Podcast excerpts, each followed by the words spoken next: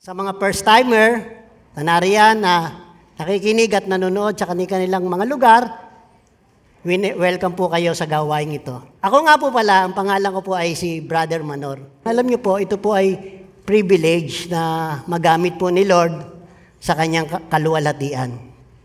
Hindi po ako nakatapos ng pag-aaral. Ako po ay elementary graduates lang. Ako po yung laging kasama rin ni Pastor nung lagi siya nagbimisyon. Ito po, si Pastor po ay kanang kamay ko. Opo, sa tuwing kasing magdadrive ako, nasa kanan siya. Oo, nasa kanan talaga ho siya. Kayo naman. Kaya ako po ay natutuwa at na meron pong kagalakan sa puso ko na may share sa inyo yung kabutihan ng Diyos. At bago po ako magpatuloy, nanyayahan ko po muna kayong manalangin. Thank you, Lord Father. Holy Spirit. Lord Jesus, ang sabi mo po sa iyong salita, Lord, it is not my might nor, nor our human power, but only by your Spirit, Lord. Ang katotohanan, Lord, hindi ko po ito magagawa, Lord, kung hindi niyo po ako sasamahan. Ako mismo, Lord, wala akong kakayahan, Lord, na ang iyong salita maihayag ko sa iyong mga minamahal. Maliban lang, Lord, na sa mga oras ito, samahan niyo po ako, Lord.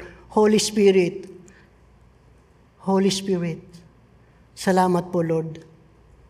Dalangin ko po, Panginoon, ang iyong mga minamahal na naririto, Lord, na makakapakinig ng iyong salita, Lord.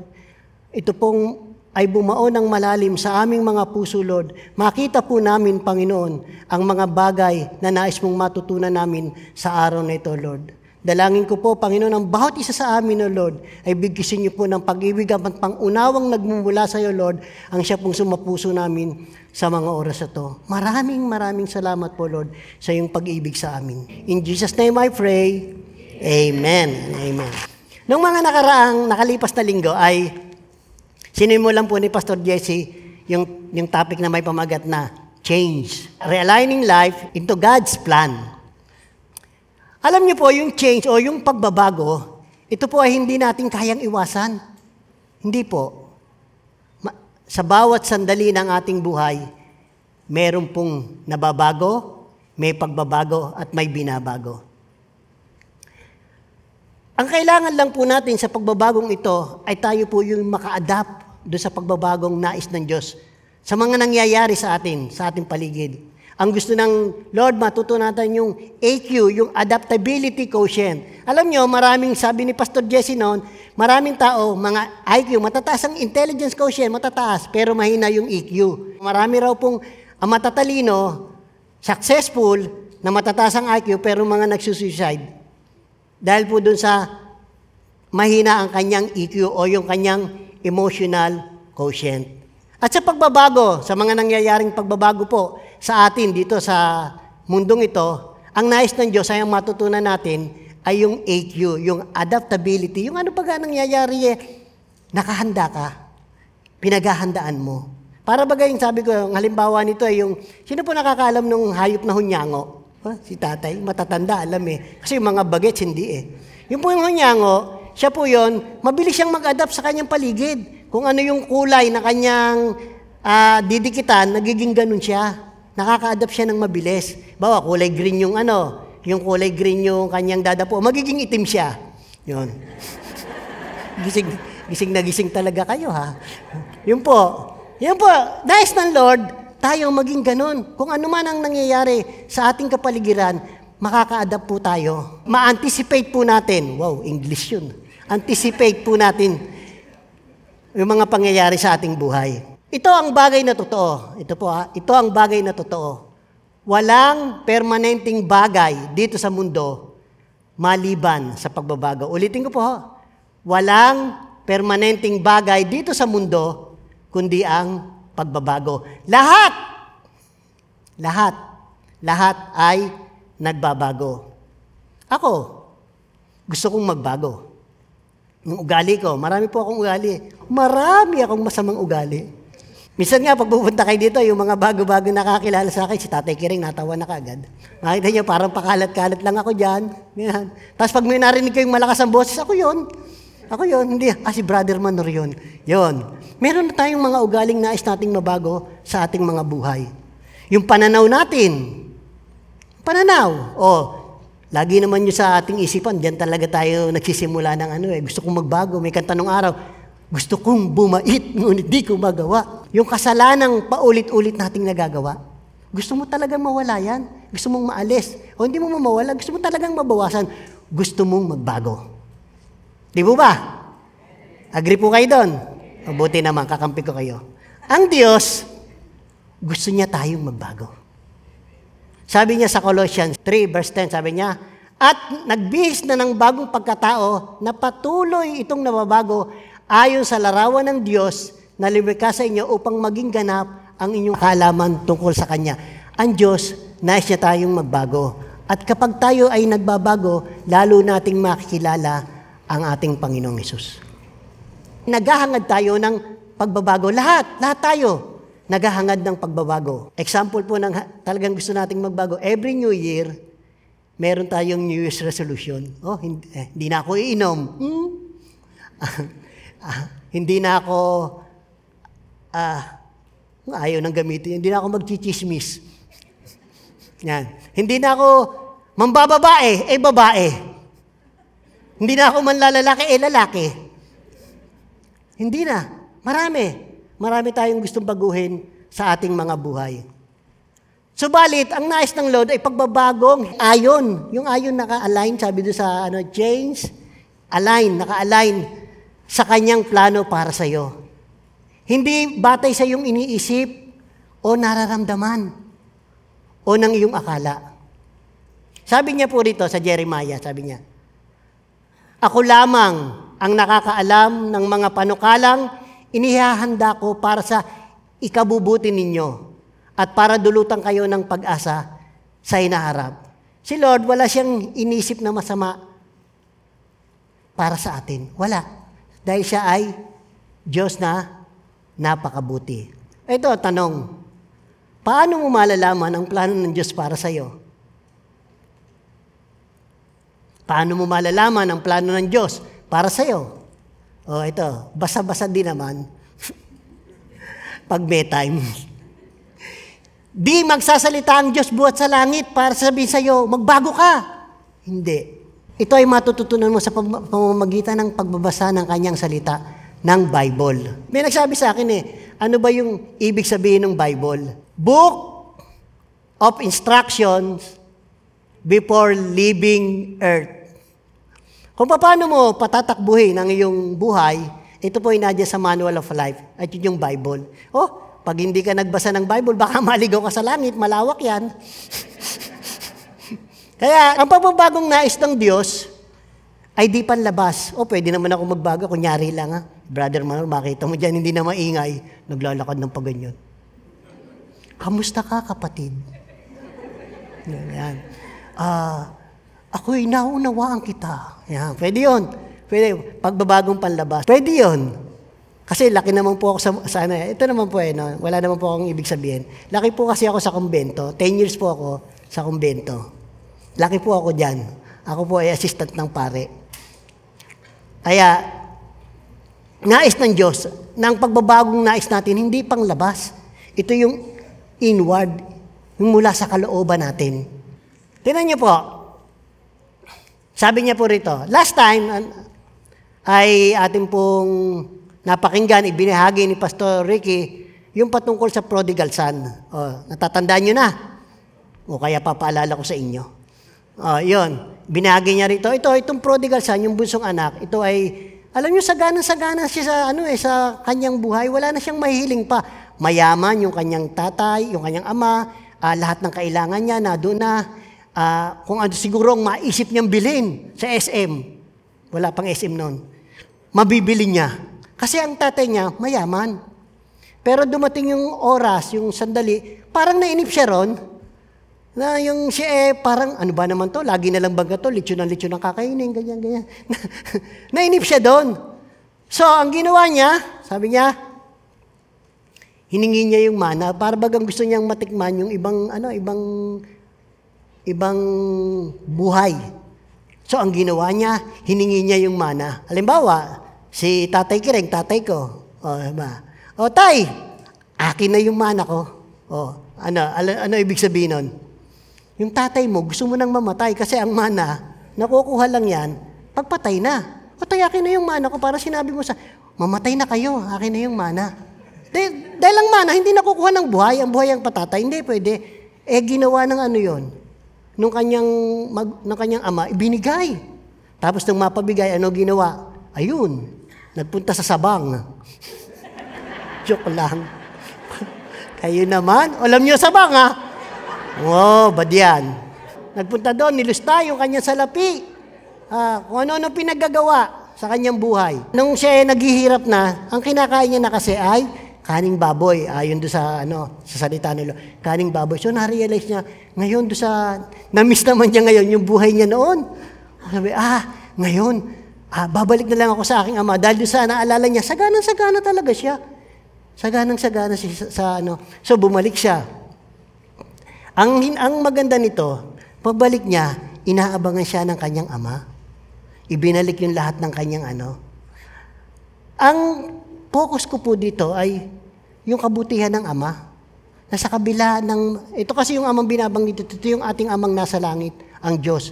Nasa, nasa ano man ang ating nagawang kasalanan, ano man ang iyong nagawang kasalanan, ang Diyos na nanatiling mahal na mahal ka. Hindi niya talaga alintana yon.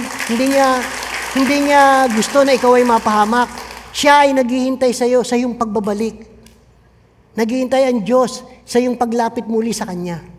Yun ang ating Ama, ang Diyos na mabuti. Tsaka nung nakaraan po naman ay binahagi po ng ating katulad ko rin gwapong pastor, si Pastor Sam, yung patungkol naman sa isip. O, bakit mahalaga na malaman o malaman natin kung ano yung tumatakbo sa ating isipan? Bakit po mahalaga? Sabi po ni Pastor Sam, dahil dito nagsisimula ang labanan, ang battleground. Oh, kami mga lalaki, yung tunay na lalaki ha. Oh, laging dito. Yung may dumaan nga lang na kumikembot-kembot, nako, ang isipan. Ako lang yun, kayo na may mababait. Ako lang po yun. Sa isipan po nagsisimula yung masama mong balak, yung masama, yung gusto mong gawin, yung plano mo sa iyong buhay, lahat nagsisimula sa ating pag-isip. Kaya ang nais ng Diyos, ang ating isipan ay kanyang mapagarian. Kasi nga dito po nagsisimula. Dito yung battleground. Gagawin ko ba to o hindi? Ah, ito kaya yung mabuti o hindi? Laging dito. Laging sa isipan natin nagsisimula ang lahat ng ating gagawin. Ang nais ni Lord, pagarian niya tayo at ang ating isipan upang magkaroon ka ng peaceful mind. Manage mind is equals to peaceful heart at peaceful life. Yan, ano ba ba yung peaceful? Yung peace. Sabi ni Pastor, ito, ibig sabihin ito, ibang isa, secured. Secured ka, ano man ang nangyayari, ano man ang mangyayari pa dito sa sanlibutan, sa hinaharap, meron kang kapayapaan, meron kang kagalakan, at meron kang Diyos sa iyong puso. Ang Diyos po talaga ay napakabuti. Ngayon naman, ngayong linggo, ang pag-uusapan naman natin ay tungkol sa emotion. Unstuck. Taming the emotion. Ano yung un- unstuck? Ito yung maging malaya tayo sa ating emosyon. Makalaya tayo, matanggal natin, ah, magbago tayo, magkaroon tayo ng kalayaan sa mga dalahin natin na nagpapabigat at nakakaepekto sa ating emosyon. Ang ibig po sabihin ng emotion, tinignan ko po to kahit sa English. Sabi niyo, a conscious mental reaction such as fear or anger. Kamalayan ng kaisipan, tumugon. Tapos sabi, bi- sa strong feeling usually directed toward a specific object and typically accompanied by physiological and behavioral change in the body. Yung biglang pagbabago ng ating mood. Yung parang bigla ka nagiging si Hulk Hogan, nagiging beast mood. Expecting the beast. Yan. beast mood. Nag, nag-iiba. Batay sa nangyayari. Kung mabawa, ikaw eh, mahilig manood ng telenovela, edi drama ka. Yan, yan. A state of feeling yung ating nararamdaman. Ask ko lang, tanong ko lang po to. Bakit kaya tayo ay merong emotion.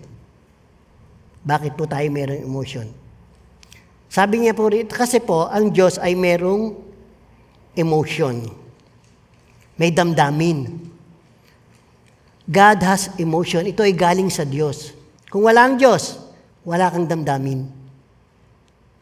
Isa kang robot. Oh, ngayon, high-tech na yung mga robot talaga eh. Kung ano nagagawa ng tao, nagagawa niya na. Oh, pwede na kayong umorder. Na, nakikita ko sa mga news eh. Pwede na kayong umorder ng robot na kayang-kayang gawin ang ginagawa ng tao. Yun nga lang, walang damdamin. Hindi niya ito gagawin out of love dahil siya nga ay robot. Kung wala ang Diyos, wala kang damdamin, ikaw ay robot. Kung wala ang Diyos, walang pag-ibig. Sapagkat, sabi sa 1 John 4.8, sapagkat ang Diyos ay pag-ibig. Marami po ang nagtatanong, bakit kung may Diyos, bakit may masama? Bakit may gulo? Bakit may awayan? Bakit may paghihiwalayan? Maling katanungan. Kung walang Diyos, bakit may pag-ibig? Kung walang Diyos, bakit may pag-ibig? Yun po ang tamang katanungan. Kung walang Diyos, wala kang kasiyahan. Sabi sa mga ngaral, Ecclesiastes 2, verse 25, kung wala ang Diyos, walang kasiyahan ang sino man. La, lagi ka mong ramdam mo, laging may kulang. May kulang. Tinan niyo po.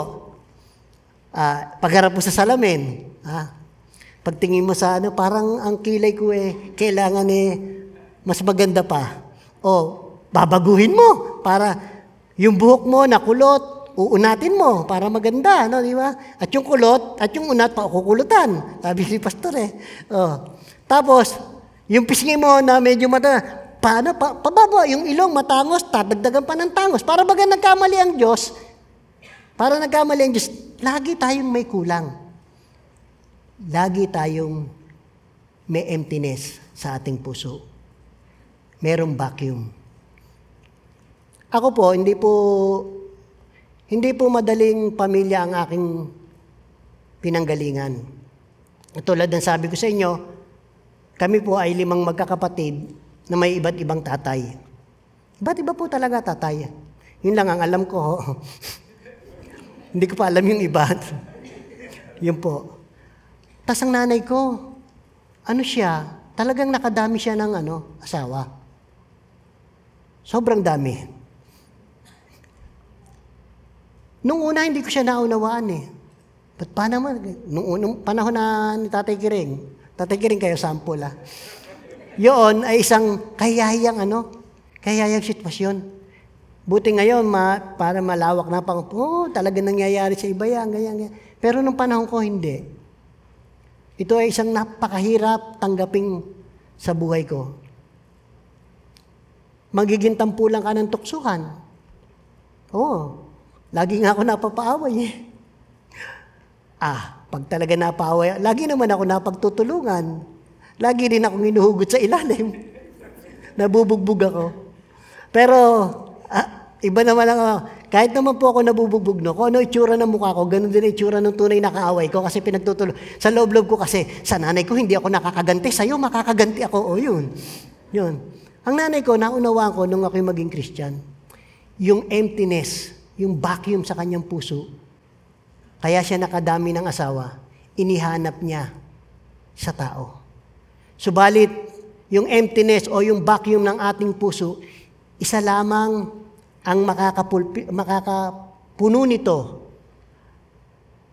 Walang iba kundi ang ating Panginoong Yesus. Sa mga oras na to, meron ka bang emptiness sa puso mo?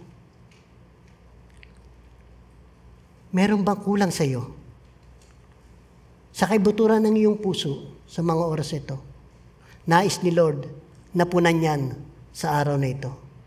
Tanggapin natin si Lord Jesus upang yung vacuum, yung emptiness. Alam niyo yung mga tao na mayaman na gusto pang magpakayaman, hindi dahil siya gahaman sa pera, merong emptiness.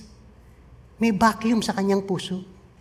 At ang tanging makakatugon lang nito at makakapuno nito, walang iba kundi ang ating Panginoong Isus.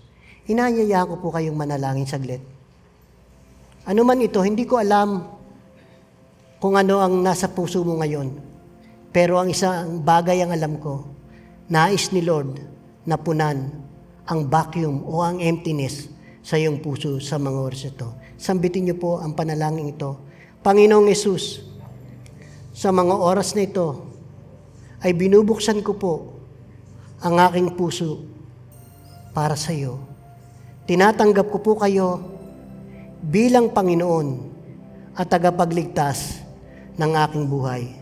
Lord Jesus, punan niyo po ang emptiness sa aking puso sa sandaling ito. Maraming salamat po. In Jesus' name, Amen and Amen. Kung, kung yung nanay ko nabubuhay lang, talaga maunawaan niya ako ngayon. Maunawaan ko siya at maunawaan, maunawaan namin ang isa't isa.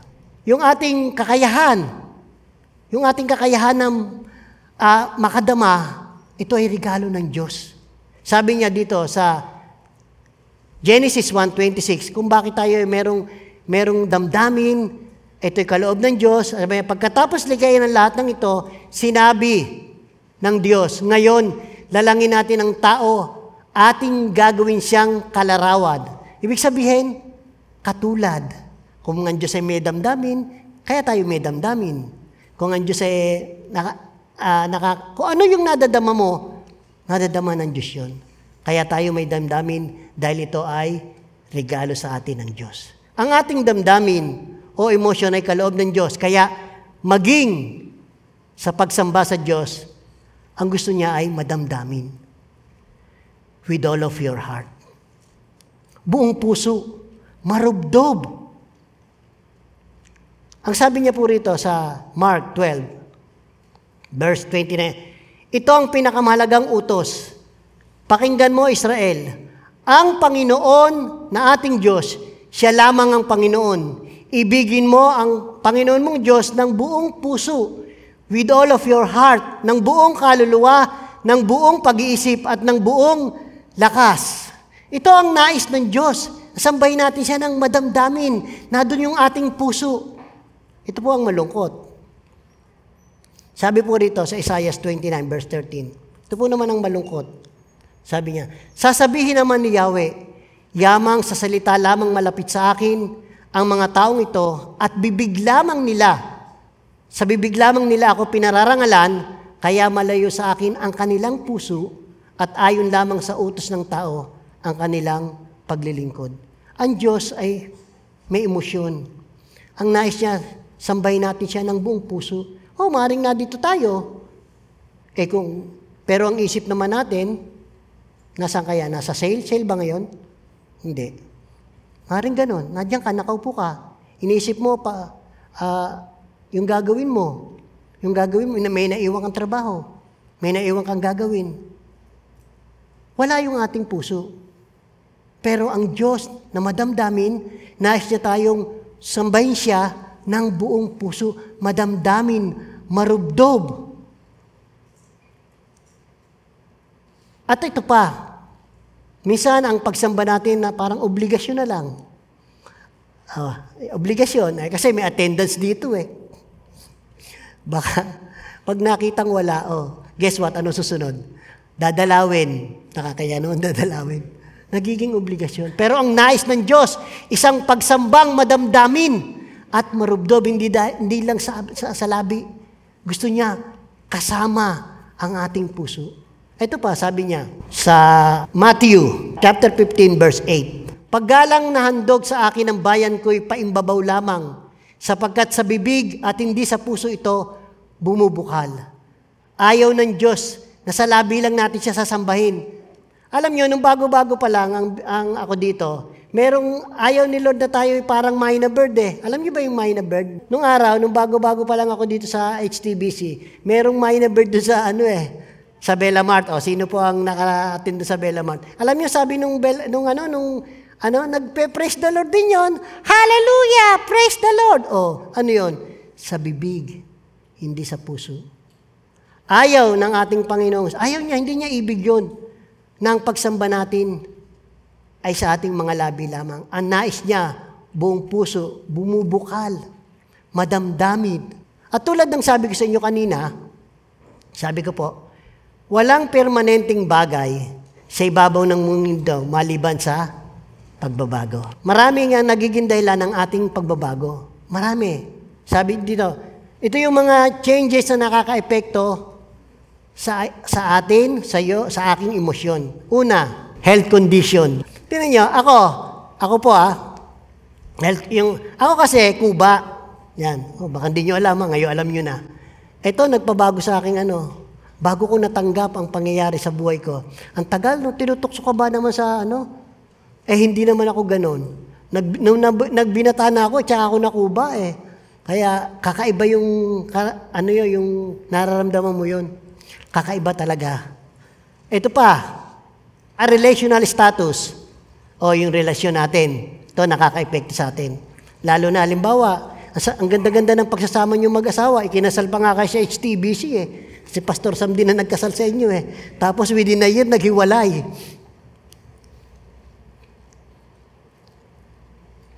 Epektado ang ating emosyon. Yung magulang mo, naghiwalay din. Ako, ako, talaga ako, wala baga akong matandaan na masayang ba, masayang moment na aking, sa aking nanay. Wala po, zero. Hindi po talaga. Zero po. Oh, don't get me wrong ha. Hindi ko po dinadaw ng nanay ko. Eh, para lang po maki, maunawaan nyo kung ano yung mga talagang pinagdaanan ko. Eh, Wala talaga akong matandaan sa aking magulang. Ang, ang, ang, ang agahan ko doon, gulpe. Tanghali ang gulpe. Hapunan gulpe. Bago matulog gulpe. Mamaya-maya, ma, kukwentuhan ko kayo, pero maya-maya lang. Yung ating anak, yan, naepektuhan tayo niya, relational status. Yung ating anak na gustong-gusto mong maging doktor, eh naging konduktor. Apektado ka niya, ikaw pinag-aaral ka pa naman, paghihingi mo, bibili ka kamo ng Facebook. Kala ko libro yun. Padala ko sa iyo, binenta ko pa kalabaw natin. Sabi mo, kailangan mo ng Facebook. Kala ko libro. Devastated tayo. O ito pa, nakaka-epekto sa ating emosyon sa relational. Yung kapitbahay mo. O yung kapitbahay mo, katuwing magbawa, magwawali sa umaga, doon ila iit siya sa...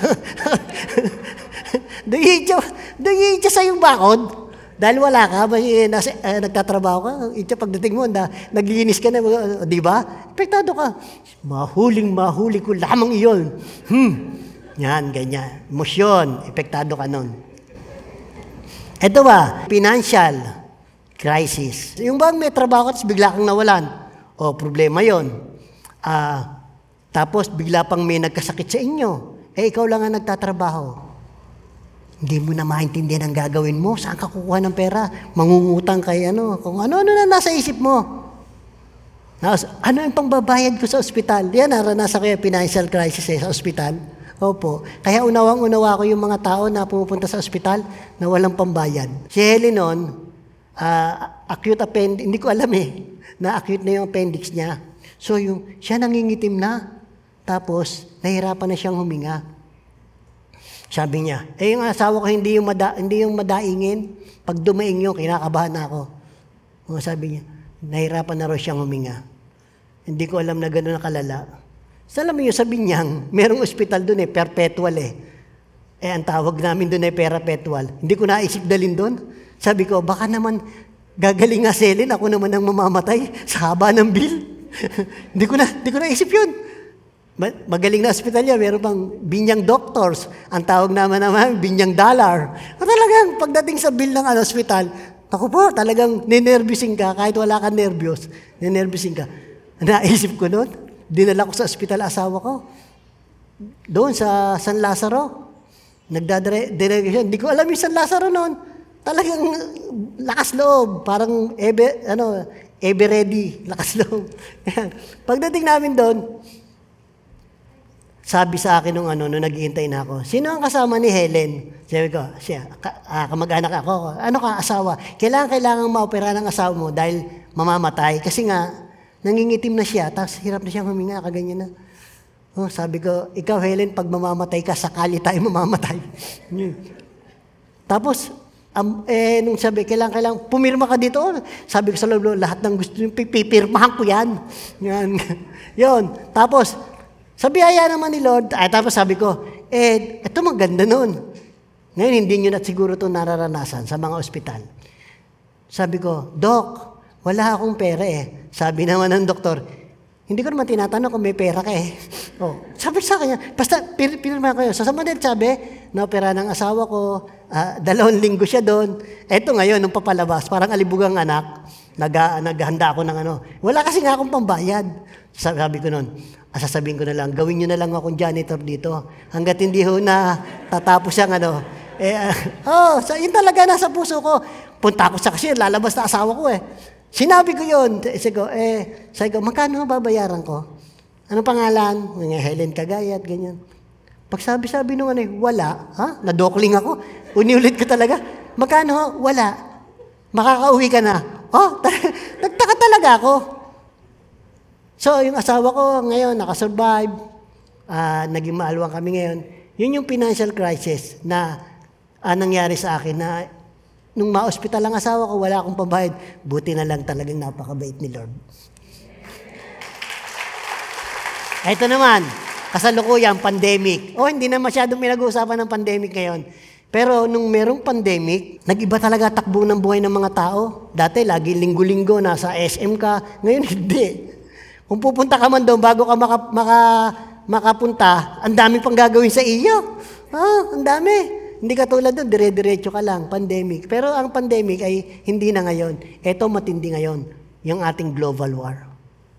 Ang pandemic, ah, namamatay, nabibilang pa eh. Pero pag ito ang nangyari, sa isang iglap, hindi mo na mabibilang ang mamamatay. Kaya ang nais ng Lord, maging handa tayo. Ano man ito, maging handa tayo. Ito pa isa, nakaka-epekto ng iyong emosyon, pambubuli. Hinananaras na mambuli. Oh, lahat tayo, naiya lang kayo. Lahat tayo nakaranas ng pambubuli. Meron akong natatandaan nun eh, si Walter, sa na nasa binyang pa ako. Ito, maliit na bata pa, kakilala ko na, hanggang sa lumaki. Tapos isang araw nakita ko may ginugulpi mga bata. Sabi niya, di naawat ko na, na born again na kasi ako nun eh. eh pero nung hindi ka born again, so tuwang-tuwa ka ba may ginugulpi, no? Oh, di, kunti pa, dagdagan mo pa. Ganyan. Ganyan. Tuwang-tuwa ka. Eh, na born again ako, naawa ako. ako Walter, tigilan mo na nga yan. Nagalit sa akin. Ganito rin ang ginagawa sa akin. Nung bata ako, gumaganti lang ako. Ang mga nabubuli, ang mga nasasaktan, ang mga nasasak, na, nasasaktan, nananakit din. Nananakit din. Ako, ako na naman. Siyempre, baka kasi pagka iba, magkamali ako. Ako po, naranasan ko rin po yung pambubuli. Di ba sabi ko sa inyo, marami kaming magkakapatid at iba-iba ang tatay. Habang lumalaki ako, naranasan ko yun. Pag yung, nung araw, um, uso yung sa ah, tindahan, nakaupo, nagkukwentuhan, yung matatanda, sa, ano, sa mga barber. Kada dadaan ako, Di siyempre, dadaan ako sa mga nagkukwento, tatanong, sino yan? Ah, yan. Ang tawag nila sa akin yun ay Nognog. Dahil ang itim-itim ko, Nognog. Ah, si Nognog, sabi. Ay, anak yan ni Lina. Pero hindi kilala ang tatay. Yan ay putok sa buho. Di, nar- naririnig ko yun. Tapos, meron namang iba sabihin, ah, yan, si Nognog. Yan ay napulo sa taing kalabaw. Meron pa sinasabi, nakuha daw ako sa, nakuha raw ako no, sa lumulutang sa ilog. Ano yun, Moises? Sabi nila, lumaki akong ganon. Lumaki ako no, kaya habang lumalaki ako talaga, at saka isa pa, da, talaga ako, batang yagit, sakali po ako lumaki. Diyan po talaga. At sakali natutunan ko lahat ng klase ng bisyo. Mula sa rugby hanggang sa shabu. Natutunan ko from A to Z. Natutunan ko po yan. Kaya nung ako eh, nahasana eh, ako na nang bubuli eh. Kasi noon, ang ginawa ko naman noon, minamanipulate ko ba? Kaya kayo, huwag kayong magpapakontrol eh. Halimbawa, ako, alam kong ako na ang pag-uusapan, idadivert ko kaagad yun. Sino katabi ko, oh, ito si ano, tinan mo, oh. Ganyan.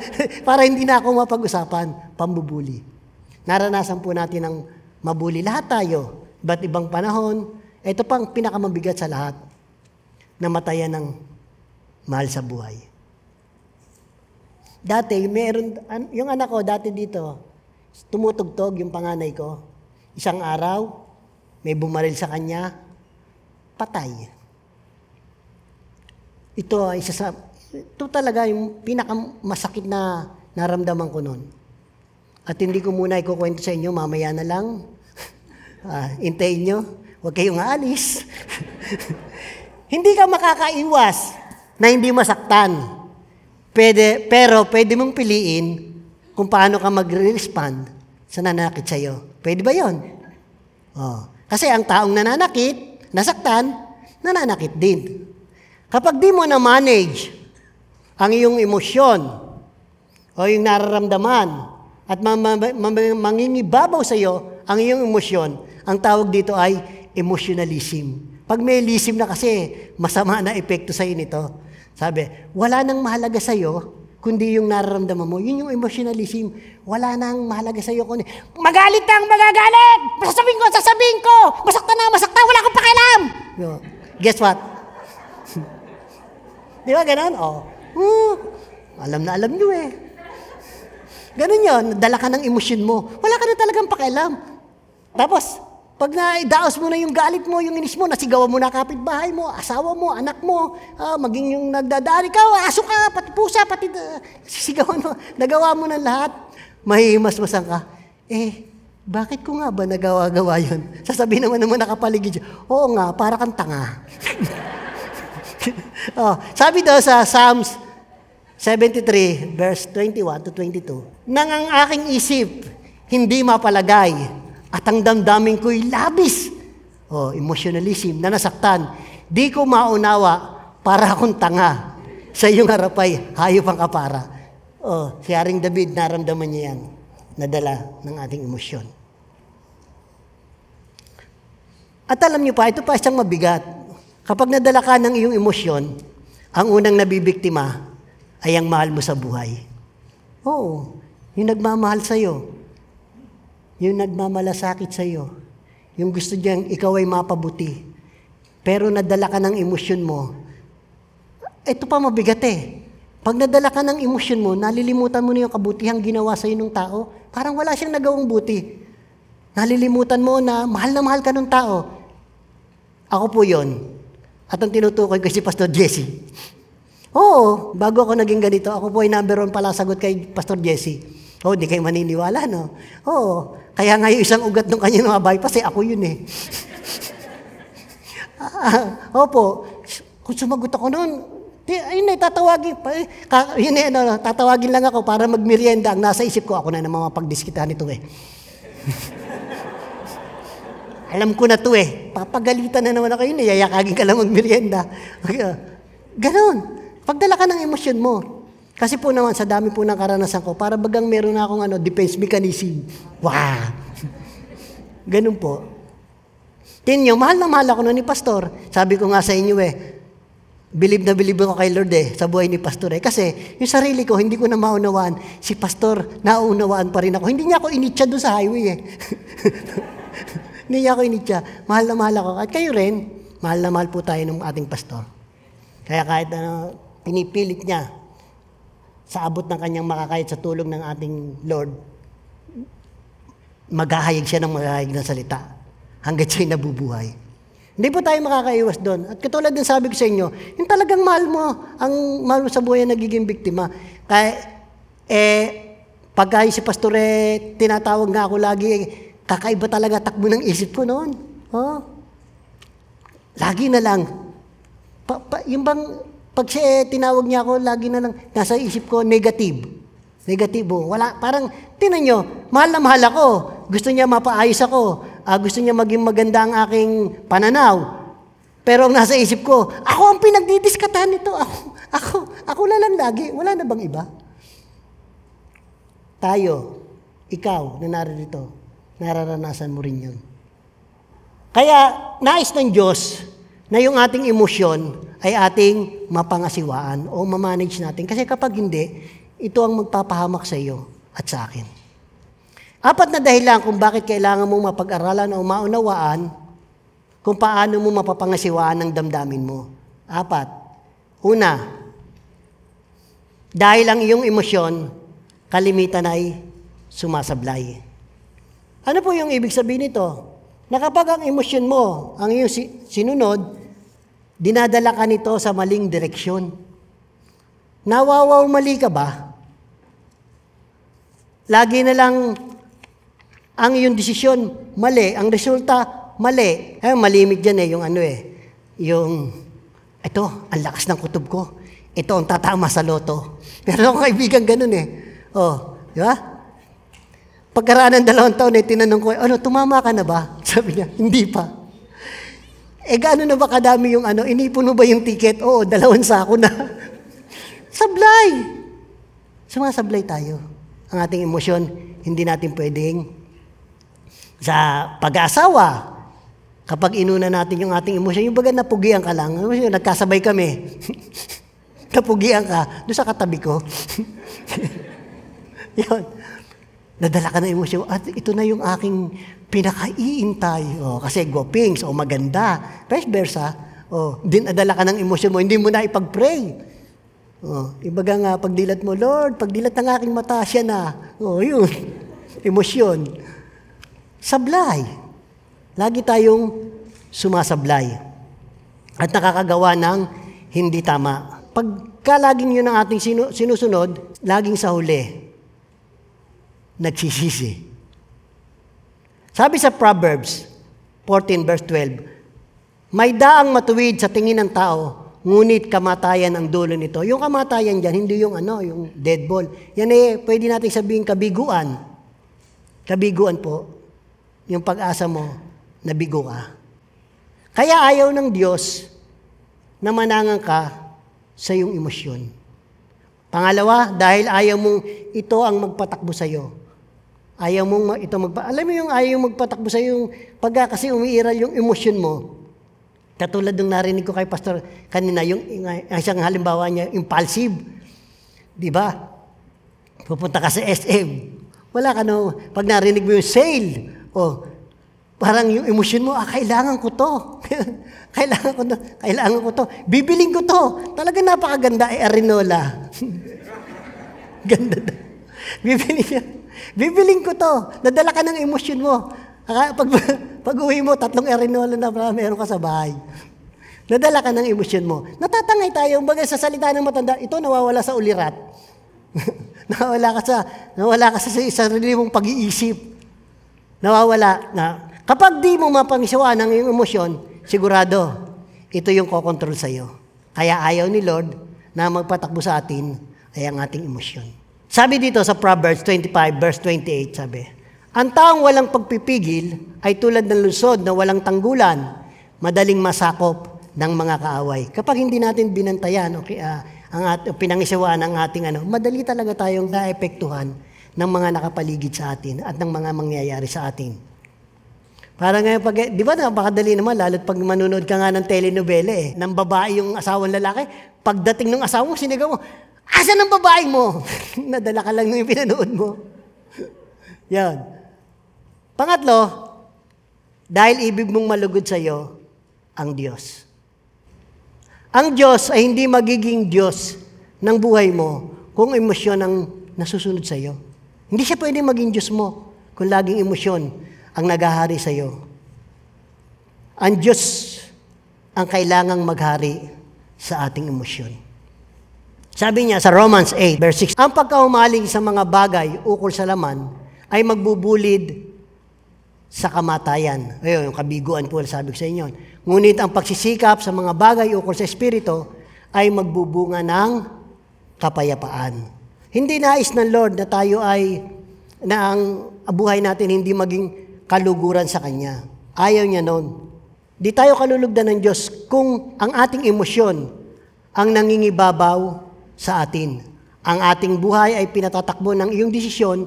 Hindi gusto ng Diyos na ang iyong buhay pinatatakbo ng iyong desisyon batay sa iyong nararamdaman. Ang nais niya, magdesisyon tayo kung ano ang kalooban ng Diyos. At ang pangapat, dahil nais mong maging matagumpay sa buhay. Sabi niya rito sa 1 Peter 4 verse 2, At ang pinag-uukulan niya ng buong panahon Sa buhay na ito ay ang kalooban ng Diyos at hindi ang pinakamimithi ng tao. Sabi niya rito, ulitin ko, ang pinag-uukulan niya para po tayo maging matagumpay sa ating buhay. Ang pag-ukulan po natin ng ating panahon ay kung ano yung kalooban ng Diyos. At hindi ang pinakamimiti ng tao, hindi ito yung ating emosyon, hindi yung ating desire, hindi yung gusto natin. Yan yung team natin eh. Lord, I will seek you in 2022. Ang pag-ukulan natin ng panahon sa buhay na ito ay ang kalooban ng Diyos. Lord, I will seek you in 2022. Ilang beses ka na bang ipinahamak ng iyong emosyon? Ilang beses ka na rin bang nabigo sa pagtitiwala mo sa iyong sarili? Sabi po dito sa Jeremiah 17, Thus say the Lord, Cursed is the man who trusts in man and makes flesh his strength, whose heart depart from the Lord.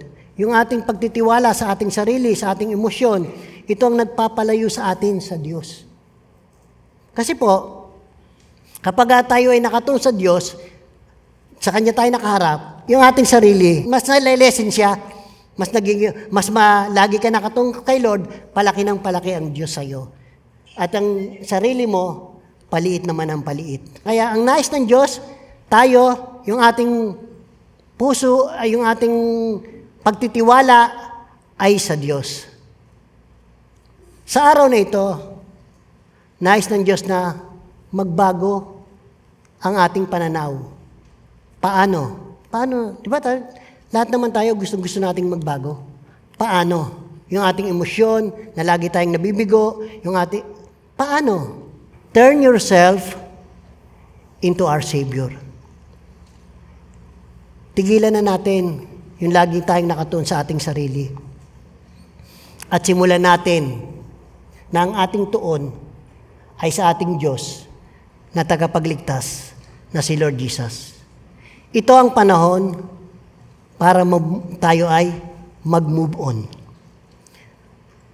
Para tayong nakabilanggo sa tuwing ang ating kahapon, ang ating naaalala, yung ating mga karanasan, yung ating emosyon na nagdulot sa atin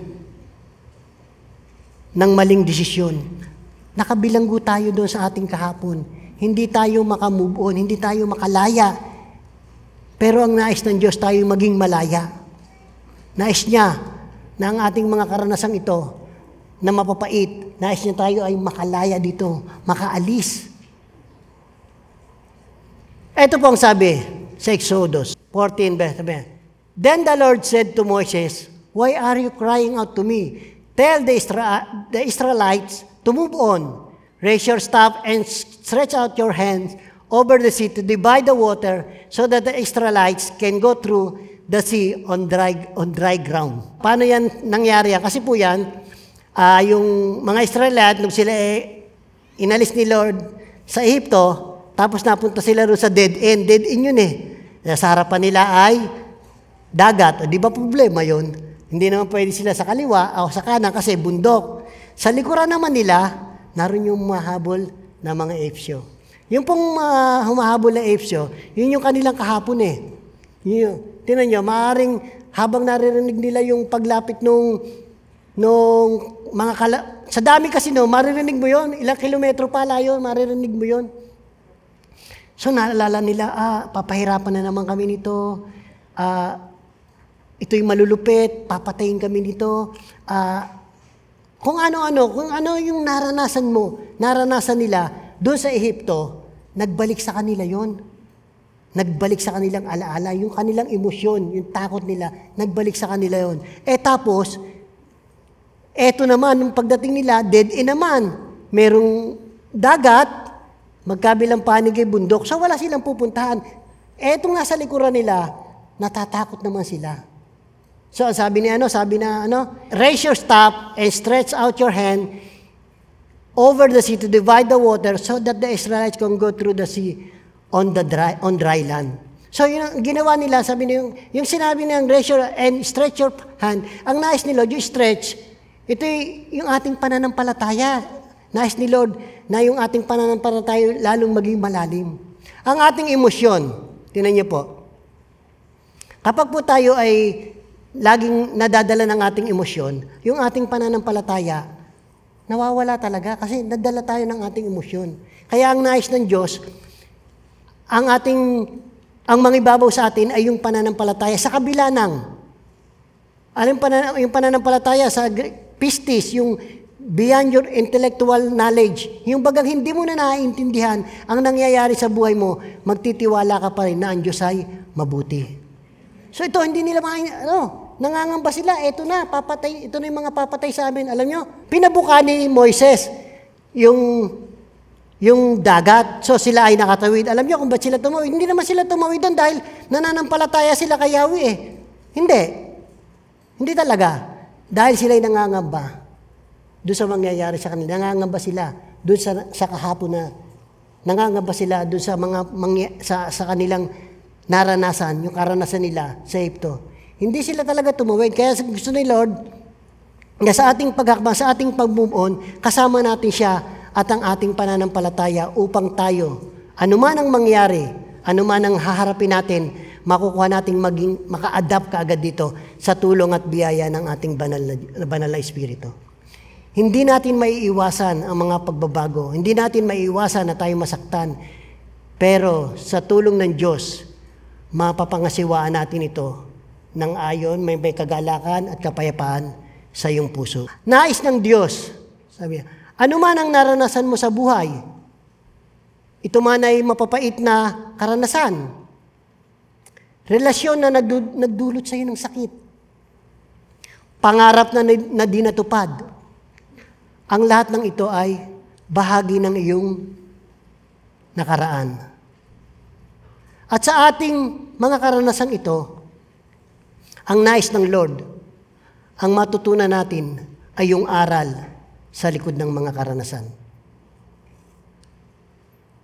At sa bawat karanasan natin ay merong proseso. Ito yung dadaanan mo para makarating ka sa dulo. Lagi ko itong naririnig kay Pastor eh, maraming natutuwa sa HTBC, malaki daw, ganyan, ganyan. Pero bago ito nabuo, meron tong prosesong dinaanan. Ang bawat isa sa atin, gusto natin ng good result. Pero pag tayo dumadaan na doon sa proseso, doon sa ating mga karanasan, na hindi madali, kalimitan, doon tayo na doon tayo nang lulupaypay, doon tayo nang hihina. Kaya sa bawat karanasan natin na mararanasan, tingnan natin yung dulo. At ang dulo nito ay sa ikabubuti mo dahil ang Diyos, mahal na mahal tayo. Katulad ng sabi ko sa inyo, wala siyang inisip na masama. Ang sabi niya dito sa Isaiah 43 verse 18, sabi niya, ito ang sabi niya, ang mga nangyari noong unang panahon, ilibing sa limot, limutin na ngayon. Tulad ng sabi ko po sa inyo kanina, isa sa pinakamatinding naranasan ko sa buhay ay yung mamatayan ng anak. Hindi po ako nakamove on dito ng kagad-agad. Ang aking pong anak, si Sherwin, dati po siyang ah, tumutugtog dito. Isang araw, lumapit sa akin si Pastor Jesse. Ah, sabi, alam mo ba ang nangyari sa anak mo? Sabi ko, ano po? Sabi niya, ito ay nabaril. Hindi ako makapaniwala. Kasi naman yon araw-araw napunta sa amin para mananghalian. Sabi, hindi ako makapaniwala. Na, kaya, pero sinabi niya, pa, sa, sa loob-loob ko ba, nung habang tumatakbo ko, hindi ko nangangamalaman eh, kung paano nangyari. Sumakay ako sa tricycle, tapos namalayan ko, na doon ako sa... Alam niyo kung saan binaril? Mismo malapit sa harapan ng bahay namin. Tapos, hindi ko alam kung paano ako nakarating doon. Tapos nakita ko yung anak ko, nakagano sa manibela. Ah, na, ano, ano siya? Patay na. Hindi ako makapaniwala nun. Kasi naman yung anak ko, mabait po yun. Manang-mana ba sa tatay niya yun? Napakabait po nun. Hindi ko malaman yung mar- nararamdaman ko noon. Tapos nung siya eh, naayos na, nung siya eh, nakaburol na, dito nagsimulang umiral yung emosyon ko. Nagpaplano na ako. Pwede naman akong gumanti eh. Kasi loko din naman ako. Marami rin akong kilalang loko. Tulad ng sabi ko sa inyo, nung hindi pa ako nakakilala kay Lord, ako po ay dakilang adik. Marami po akong kilala. Ako po ay Tapos nag, nag, nagtutulak pa po ako ng drugs. Ha, para si Pastor Arnold, nagtutulak po ako niyan. Marami ako nakilala at may alam ako talaga na pwede kong bayaran para makaganti naman. Yun ang naglaro sa isip ko, ibebenta ko yung tricycle ko. Nakawasaki. Nano, sige, matulin to sana. Eh, magkano lang ba ang buhay na ako ibabayad ko to? Napakamura lang. Mura lang yung sobra pa yung tricycle ko para ako makabawi. Maraming naglalaro sa isip ko noon. Paano ako makakaganti? Salamat na lang. Pastor Jesse kahit na ah, pandemya noon lumabas, sinera niya ako patungkol sa mga pangyayari sa buhay ko. Sabi niya sa akin noon, Mad- alam ko kung ano tuma kilala niya na kasi ako eh. Sabi niya, alam ko kung ano tumatakbo sa isip mo. Pero dalawang bagay lang yan, sabi. Isipin mo, kapag sinunod mo ang yung, yung aking nararamdaman, yung aking emosyon, eto ang mangyayari sa iyo. Pero kapag ang sinunod mo ay ang kalooban ng Diyos, sabi niya kasi, vengeance is mine. Sa tingin mo, sino ang higit na makaka, ma- makakaganti ng ano, ang Diyos o ikaw? Sabi ko, ang Diyos po. At pagkatapos noon, naala, ako po ko talaga, ay nag-share naman talaga ako sa patay. Ayan. Pag po may patay, ako po nag-share doon. Nung habang ang anak ko, eh, nung nag-iisip ako ng masama, kung bakit yung sumasaksak sa isip ko, yung mga salita ng Diyos na isinare ko nung, sa, sa mga lamay, yung walang pangyayaring nagaganap sa mundong ito na hindi tinakda ng Diyos.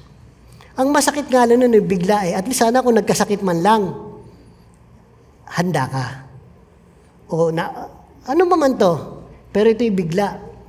Hindi ko agad natanggap nun. Salamat na nga lang, meron tayong pastor na umalalay sa akin, pinagpaliwanag sa akin, na huwag ako magpapadala sa aking emosyon. At kung hindi, at kung emosyon ang nangibabaw sa akin noon, nakaganti ako, hindi niyo ako kaharap ngayon. Maring ako'y nagtatago din, magulo yung pamilya ko. Kung saan mo itatago, kasi gumanti ka, gaganti rin yan eh. Eh talagang tirador yun. Kaya nagpapasalamat po ako kay Lord kasi merong pastor na nagmahal sa akin, merong pastor na gum- gumagabay sa akin upang ang aking mga desisyon, ang aking mga sas, ang aking mga plano ay hindi hindi baga maka, hindi baga ako ang masaktan sa bandang huli. Pinayuhan niya ako na piliin ko yung higit na mabuti at ipagkatiwala ito sa Diyos. Kaya ngayon nagpapasalamat ako dahil hindi nang ibabaw yung, bilang ama, hindi nang ibabaw yung aking emosyon. Bilang ama, hindi nang ibabaw yung aking plano. Kasi, iniisip ko rin naman, sabi, kasi iniisip ko rin naman, ah, baka ako ang dahilan kung bakit ah, na binaril yung anak ko, baka may nakaaway din ako. Ganon. Na- Nag-isip din po ako ng ganon dahilan. Marami rin kasi ako na, ano eh, na, na, na pagsasabihan. Pag ako nada, katulad ng sabi ko sa inyo, pag ako nadala ng emosyon ko, kakaiba na, labo muna, bago linaw. Mag, magkakagulo muna tayo bago magkakalinawan. Alam ko lahat kayo nakadanas ng ganun. Kaya salamat kay Lord kasi ang nangibabaw sa akin ay sundin yung payo ng, ni, ni Pastor na yung aking emosyon ay huwag mangibabaw kundi yung aking pananampalataya sa Diyos na ang Diyos ang gaganti. Kaya ako po, kaya ako po, ay nagpapasalamat kay Lord kasi kung hindi ko sinunod si Pastor, wala po ako sa inyong harapan. Wala tong pribilehiyong ito. Hindi ko masasabi sa inyo ang kabutihan ng Diyos kung ang sinunod ko ay emosyon. Kapag hindi mo nasunod ang emosyon mo, maganda resulta eh. Merong isang ano, merong kwento eh. Yung isang na, isang babae na nag ah, kukuha ng doktor. Pagka doktor, pinag-aaral ng magulang. Eh, bago gumraduate na buntis, eh di, yung magulang, masyado siyang devastated, no? hindi mo matanggap, gagraduate na, na, nabuntis pa eh. Pero hindi umiral yung emosyon ng magulang. Sa halip, pinag-aral niya pa yung anak niya, hindi niya sinisi. Ano resulta? Nakatapos yung anak. naging maganda ang kanyang buhay. Pero kapag emosyon meron naman, ganun din siste, ano, yung kanyang a- anak, ang kanyang anak, nabuntis din, doktora din, matalino, eh nabuntis, umiral yung emosyon ng magulang. Pinag-aral pa, hindi na kita pag-aaralin. Ano nangyari? Ayun, sa tuwing may reunion sila, yung matalino na dapat tedo ka, naroon lang siya, wala, wala siyang ano. Kaya napakahalaga na ang ating emosyon, ito ay mapangasiwaan natin upang tayo ay magkaroon ng isang magandang desisyon. Ang nais ng Diyos, ang pananampalataya natin sa Kanyang mag-increase at hindi ang pananangan mo sa ating emosyon. Di ka na ba nagsawa? Di na ba tayo nagsawa? Lagi namang palpak. Ako, ako, ako, ako laging palpak. Kaya maraming maraming salamat kay Lord kasi ako, tinuturuan niya, ikaw, tinuturuan pa rin ni Lord, tayo, tayong lahat, tuturuan ng Diyos. Kaya maraming maraming salamat at ah, sa Diyos ang kapurihan. Manalangin po tayo. Lord Jesus, maraming salamat Panginoon sa iyong pag-ibig sa amin. Sinabi mo po sa iyong salita, Your word shall not return to you void. It will accomplish its purpose, O Lord. Nagpapasalamat po ako, Lord, dahil sa mga oras na to, Lord, salamat sa paggamit mo sa akin, salamat sa mga minamahal mo na rito na, buong, na nakinig ng iyong salita, Lord. Dalangin ko, Panginoong Yesus, ito po'y bumaon ng malalim sa kanilang mga puso at isipan. At patuloy, Lord, na sa amin, ang mangibabaw sa amin ay ang pananampalataya namin, hindi ang aming emosyon, O Lord. Tulungan niyo po kami, Lord, na ito ay aming pong maisabuhay, ito po ay aming matutunan sa mga darating na panahon. Salamat po ng marami, Lord, sa iyong pag-ibig sa amin. In Jesus' name, Amen. And now, may the Lord God bless you and keep you, and may His face shine upon each and every one of you. In the name of the Father, and the Son, and the Holy Spirit, in Jesus' name, Amen.